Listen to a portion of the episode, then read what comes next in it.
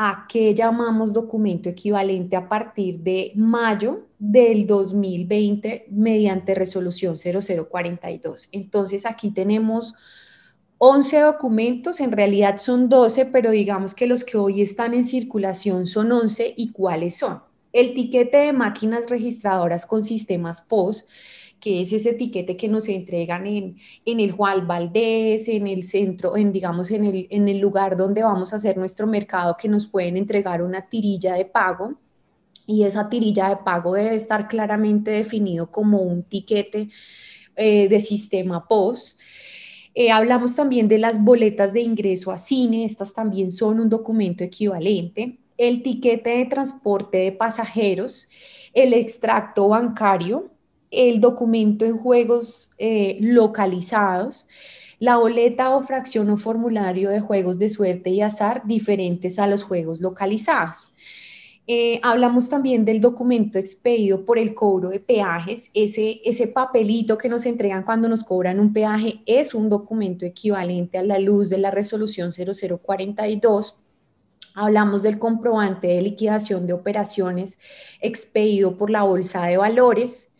el documento de operaciones de la Bolsa Agropecuaria y otros commodities, el documento expedido por servicios públicos domiciliarios cuando a nosotros nos llega nuestro servicio del agua, de la luz, eh, del gas, ese es un documento equivalente que pues se asemeja a una factura, pero no lo es. Tenemos también la boleta de ingreso eh, a, a espectáculos públicos o conciertos y tenemos un último documento que es el documento equivalente electrónico. El documento equivalente electrónico es un documento que está elaborando la DIAN en este, en este momento y que en teoría va a consolidar cada uno de estos 11 documentos. Es decir, que el documento equivalente electrónico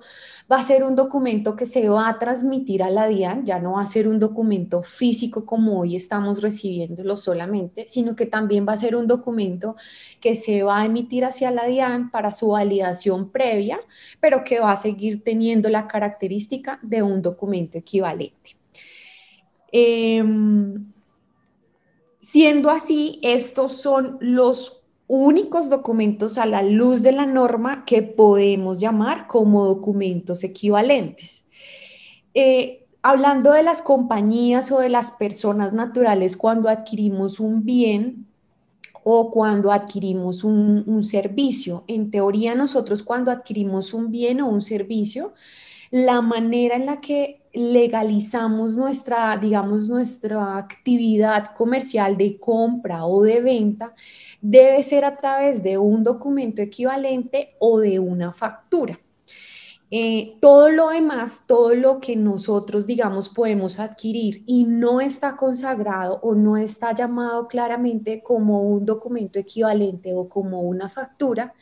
la DIAN en una última resolución que emitió en, el mes de febrero nos, nos llevó a generar un nuevo documento que se llama documento soporte de adquisiciones. Es decir, ese documento es el que, mm, digamos, soporta las compras que nosotros realizamos cuando adquirimos un bien o un servicio de una manera que no es factura electrónica o no es factura o no es documento equivalente. Resulta que esta resolución es una resolución que se emitió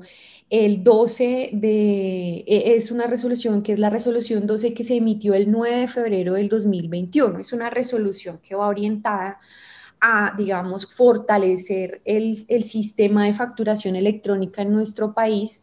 y tiene varios componentes, pero digamos que uno de los más importantes es el que en el que aparece la primera versión, que es la versión 1.0 de un documento que se llama Documento Soporte en Adquisiciones a sujetos no obligados a expedir factura de venta o documento equivalente. Y aquí entra la primera verdad o digamos la verdad que queremos eh, transmitir a través de esta sesión y es que es, este documento no se llama documento equivalente, es un documento que se llama soporte en adquisiciones y que se genera cuando hacemos una adquisición o una compra a sujetos que no están obligados a expedir factura de venta o que no nos generan un documento equivalente. Entonces, la verdad es que este nuevo documento que apareció en la resolución 12 del 9 de febrero no es un documento equivalente, es un documento que se llama documento soporte en adquisiciones.